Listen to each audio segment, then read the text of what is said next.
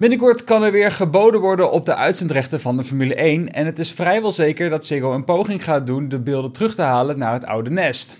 Er wordt gesuggereerd dat Ziggo bereid is een bedrag van 35,5 miljoen euro per seizoen te betalen en mogelijk al vanaf 2024. Ziggo verloor in 2021 de strijd van Viaplay om de uitzendrechten van de Formule 1. Dus weet de streamingdienst als bereid dieper in de buidel te tasten en zou naar verluid meer dan 30 miljoen euro per seizoen hebben betaald. Sinds 2022 zenden zij dan ook exclusief de koningsklasse uit, maar er is wat onduidelijkheid over de lengte van de deal. Men ging ervan uit dat Viaplay voor drie jaar de rechten had gekocht, maar verschillende bronnen melden dat het een tweejarige deal betreft met een optie voor nog een jaar. Als dat het geval is, dan ligt er voor Ziggo mogelijk een kans om vanaf volgend seizoen al de rechten terug te halen. Dit laat een bron rondom Vodafone Ziggo weten aan GP Today. Het gaat bij Viaplay echt niet goed, dus ik zou er niet van staan te kijken als Ziggo in 2024 alweer begint met het uitzenden van de Formule 1. Ziggo is ook bereid om veel geld ervoor te betalen. Er wordt gesproken over 35,5 miljoen per seizoen. Dat is meer dan Viaplay op dit moment per seizoen betaalt. Het verhaal kent echter wat haken en ogen en het lijkt met name af te hangen van wat Viaplay gaat doen. Hebben ze een driejarig contract? Is het laatste jaar slechts optioneel? Zo ja, wordt deze gelicht? En zo niet, biedt Ziggo dan genoeg om de rechten weer terug naar huis te halen? Normaal gesproken wordt er namelijk onderhandeld over de rechten voor het seizoen van 2025 en daarna. Normaliter zou het seizoen van 2024 dus nog gewoon te zien zijn bij Viaplay. Lewis Hamilton's verzoek om Red Bull aan te pakken met nieuwe regels is afgewezen door FIA-president Mohammed Ben Sulayem.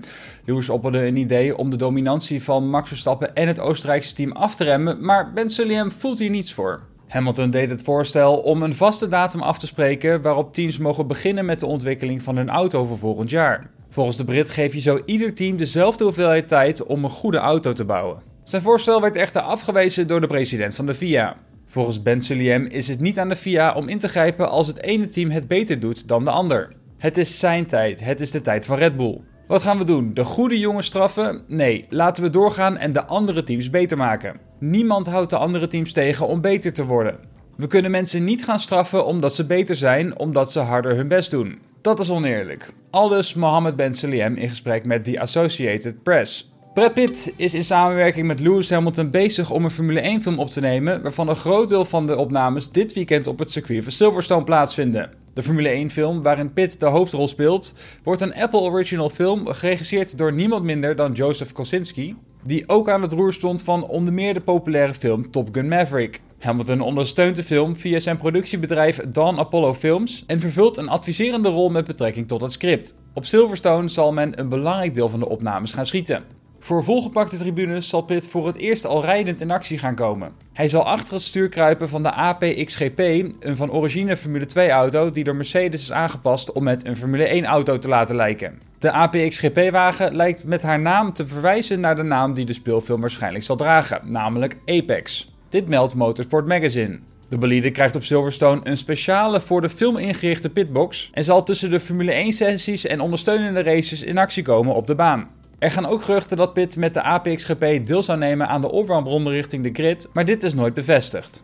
Nou, laten we eens gaan kijken naar het tijdschema van dit weekend. Dit keer hebben we geen sprintrace. Daarom zal vandaag om half twee de eerste vrije training plaatsvinden en om vijf uur is het tijd voor de tweede. Op zaterdag begint om half één de derde vrije training en de kwalificatie start om 4 uur in de middag. Er is op zondag zal net als de kwalificatie van start gaan om 4 uur.